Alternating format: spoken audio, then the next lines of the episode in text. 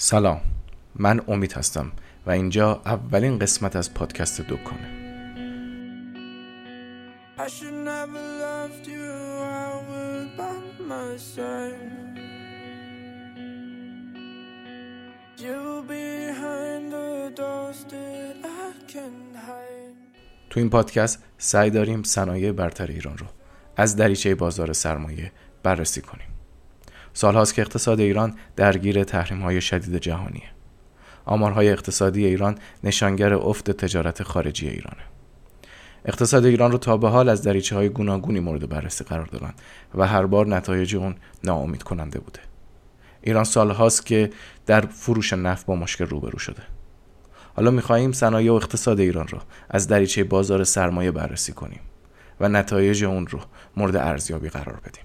با ما همراه باشید. برای قسمت اول این پادکست رفتیم سراغ یکی از نمادهای گروه ساخت و قطعات خودرو نماد خواهن آهنگری تراکتورسازی تبریز شرکتی که در سال 1367 در اداره ثبت شرکت های تبریز به ثبت رسید و در سال 1376 وارد بازار بورس ایران شد. وقتی که صحبت از آهنگری تراکتور سازی می کنیم دوست دارم اشاره خیلی مختصری هم از شرکت تراکتورسازی تبریز داشته باشم. شرکتی قرار بود در سال 1346 به منظور ساخت تراکتورهای یونیورسال رومانیایی تأسیس بشه ولی در طی بازنگری هایی که انجام شد در سال 1353 همکاری با شرکت رومانیایی متوقف میشه. دولت ایران در همان سال توافقنامه‌ای با شرکت MF انگلیس امضا می‌کنه و بنابراین میشه که تراکتورسازی تبریز تراکتورهای MF رو تولید بکنه. در تراکتورسازی پنج پروژه تعریف میشه که یکی از اونها آهنگری تراکتورسازی بوده. با اختصاص زمینی به مساحت 11 هکتار به پروژه آهنگری کار احداث این کارخونه شروع میشه. در سال 1354 دو فاز اجرایی برای خرید ماشینالات تعریف می‌کنند که با همکاری مشاوران انگلیسی و آلمانی انجام شده بوده. آخرین ماشینالات فاز دو هم در سال 1362 خریداری میشه. ولی عجیب اونه که در سال 1366 به بهره برداری می‌رسه. همیشه برای نشان دادن عظمت دستگاه های آهنگری تراکتورسازی شایعاتی وجود داشته یکی از این شایعات این بوده که این دستگاه ها به قدری عظیم هستند که اگر در ریختن فوندانسیون برای اونها دقت لازم رو نمی کردند با لرزش این دستگاه ها زمین لرزه هایی در تبریز رخ می‌داده. بعد از ورود آهنگری تراکتورسازی ایران به بورس در سال 1376 همیشه به نوعی سر نخواستن اون دعوا بوده و بین ارگانهای مختلف جابجا می شده. تا اینکه در سال 1386 شایعاتی مبنی بر واگذاری آهنگری تراکتورسازی به بخش خصوصی توسط سازمان خصوصی سازی کشور از طریق بورس اوراق بهادار به گوش می رسید. همون سال سازمان خصوصی سازی کشور حدود 300 هزار سهم از 64 میلیون سهم خواهن رو به بخش خصوصی واگذار می‌کنه با قیمت 38 میلیون تومان.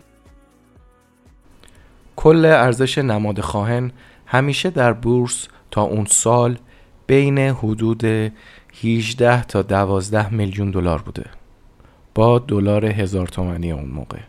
یعنی حدودا بین 18 تا 12 میلیارد تومن ارزش کل بازار شرکت آهنگری تراکتورسازی تبریز بوده.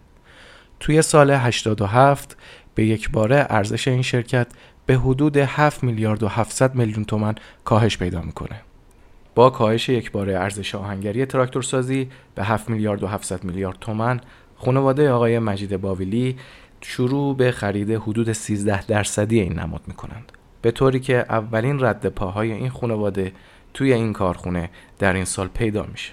احتمالا اون 300 هزار سهم فروخته شده در سال 86 هم مربوط به همین خانواده بوده. بعد از ورود خانواده باویلی تبریزی به هیئت مدیره این کارخونه مشکلات کارگران و اعتراضات و اعتصابات اونها شروع میشه. اعتصابات به قدری جدی بوده که صندوق بازنشستگی استانداری به این مشکلات ورود پیدا می‌کنند اما در نهایت بنابراین شد که آقای مجید باویلی تبریزی به عنوان سرپرست در این کارخانه به کار خودش ادامه بده در واقع آقا مجید باویلی تبریزی با خرید حدود یک میلیون دلاری از این سهم حالا تبدیل به نفر اول این کارخونه شده بود و به سلطه سابکو، مگاموتور و صندوق بازنشستگی کشور در این کارخانه پایان داده بود. یک میلیون دلار برای این کارخونه رقم عجیبی نبود. به پول همین الان با قیمت روز دلار یعنی حدود 50 میلیارد تومن و باویلی تبریزی با 50 میلیارد تومن همه کاره آهنگری تراکتورسازی تبریز شده بود. خواهن بین سالهای 85 تا 87 حدود 30 تا 40 میلیارد تومن در سال فروش داشته. در سال اول استقرار خانواده آقای باویلی تبریزی در هیئت مدیره خواهن فروش این شرکت کاهش پیدا می‌کنه و به حدود 29 میلیارد تومان می‌رسه. با همین زمان بود که رشد دلار در بازار آزاد شروع میشه و دلار به سمت 2000 خورده ای و حتی 3000 تومن حرکت می‌کنه. با وجود تمام مشکلات در انتهای سال 94 و البته با افزایش قیمت دلار به حدود 3700 تومن خواهن در پایان این سال به فروش حدود 79 میلیارد تومانی دست پیدا می‌کنه. ارزش بازار این شرکت به حدود 80 میلیارد تومن می‌رسه. یعنی حدوداً 20 میلیون دلار.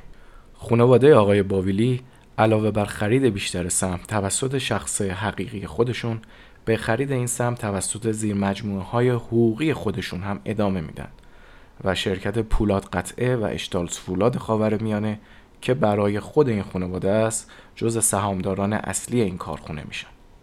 این خانواده پس از سر و سامون دادن به وضعیت قراردادی کارکنان این کارخونه به خرید بیشتر دستگاه های پرس روی میارن و ارزش این کارخونه رو در بورس اوراق بهادار روز به روز بیشتر می‌کنن. آمار فروش سالانه خودشون رو هم بهبود میبخشند با اینکه بورس در سال 1399 پس از رشد شارپی که داشت با افت بی سابقه همراه شد ولی این کارخانه در انتهای سال 1401 به ارزش بازار حدود 10 هزار میلیارد تومنی رسید و فروش 1300 میلیاردی برای خودش در انتهای این سال ثبت کرد.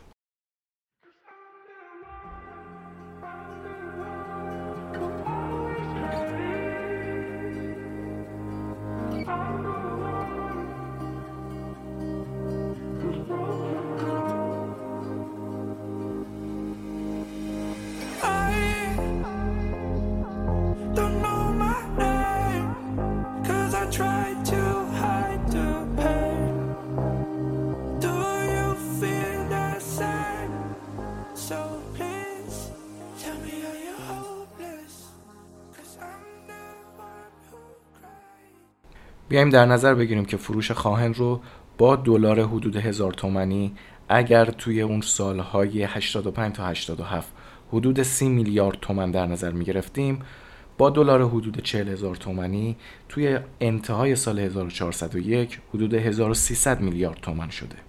یعنی با تمام فشارها و تحریم هایی که بوده این شرکت تونسته افزایش فروش سالانه رو بر اساس ارزش دلاری داشته باشه. یعنی اگر اون موقع حدود سی میلیون دلار فروش داشته الان حدود 35 تا 40 میلیون دلار. البته بسته به این سالها از سال 99 تا 1401 و بسته به نوسانات قیمت دلار دارم میگم فروش داشته. نکته ای که به نظرم بیشتر توی این کارخونه های اهمیت افزایش ارزش بازاری این کارخونه بوده. به طوری که بین سالهای 85 تا 90 ارزش بازار این کارخونه حدوداً بین 7 تا 18 میلیون دلار بوده. الان با ارزش بازار حدود ده هزار میلیارد تومنی که کسب کرده با دلار 50 هزار تومن حدود 200 میلیون دلار ارزش این کارخونه است. علاوه بر اون کارخونه ای که تا سال 1392 زیانده بوده در حال حاضر به سود انباشته 900 میلیارد تومنی رسیده. افزایش سوداوری و ارزش بازاری این کارخونه سبب شده فرصت‌های سرمایه‌گذاری جدیدی به روی این کارخونه باز بشه. به طوری که این کارخونه روی به آهنگری آلومینیوم هم آورده و از سال 1400 شروع به ساخت قالب‌های صنعتی هم کرده. محصول نهایی کارخانجات آهنگری تولید فرچ هستش. مزیتی که آهنگری داره اینه که می‌تونه قطعات یک پارچه خیلی بزرگ تا خیلی کوچک و با حفظ خواص مکانیکال اون درست بکنه. آهنگری بیشتر در صنایع خودروسازی و هواپیماسازی و ساخت موشک استفاده میشه. برای تولید محصولات یک پارچه مثل میلنگ حتما ما نیاز به آهنگری داریم و ریختگری اصلا توانایی انجام این کار رو نداره. توی آهنگری دیگه خبری از ذوب فلز و ریختن اون توی قالب ها نیست. بلکه آلیاژ گداخته میشه و توسط پرس توی قالب ها شکل می‌گیره. برای همین از خواص مکانیکال بسیار بالایی برخورداره و محصول نهایی ما آری از هر گونه تخلخل میشه. خواهن در حال حاضر حدود 20 درصد از نیاز آهنگری کشور رو تعمین می‌کنه. خواهنی که الان حدود 200 میلیون دلار ارزش بازار داره.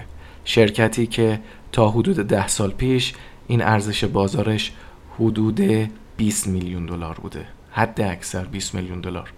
رشد ارزش بازار و سوداوری خواهن در حال حاضر اون رو می‌تونه رقیب جدی کارخانجات آهنگری کشورهای در حال توسعه قرار بده. اما چه حیف که ما هنوز امکان ارتباط با کشورهای دیگر رو نداریم. خواهن برای رشد بیشتر خودش نیاز داره که به آهنگری تیتانیوم و آلمینیوم هم به صورت گسترده تر روی بیاره. ما نمی‌دونیم اون سالی که ارزش خواهن افت شدیدی رو داشت و خانواده های باویلی شروع به خرید گسترده تر سهام کرد چه اتفاقی افتاد چه مراوداتی انجام شد. ما نمی‌دونیم اون سالی که اعتراضات و اعتصابات گسترده کارگران شروع شد چه اتفاقی افتاد که آقای باویلی تبریزی کماکان به سرپرستی خودش توی این کارخانه ادامه داد. ولی در هر صورت در حال حاضر این کارخانه تونسته خودشو از شرایط سخت تحریم و عدم توسعه و اینها نجات بده و یک شرایط خوبی رو در حال حاضر برای خودش رقم بزنه. ای کاش پسر آقای باویلی تبریزی پیام باویلی بیشتر قدر این فرصتی که برای خانوادش ایجاد شده رو بدونه. و به جای عکس گرفتن با بازیکنان فوتبال برزیلی و ماشین بازی توی خارج کشور بیشتر به مسئولیت خودش در هیئت مدیره بپردازه.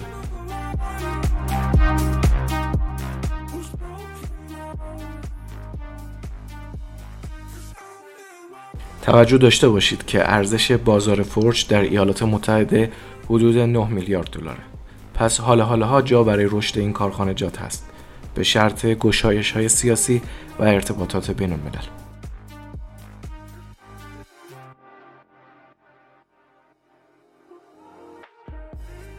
این بود اولین قسمت از پادکست دکان. خیلی خوشحالم که همراه ما بودین. ما رو سابسکرایب کنید و به دوستان خودتون معرفی کنید. برنامه بعدی. خدا نگهدار.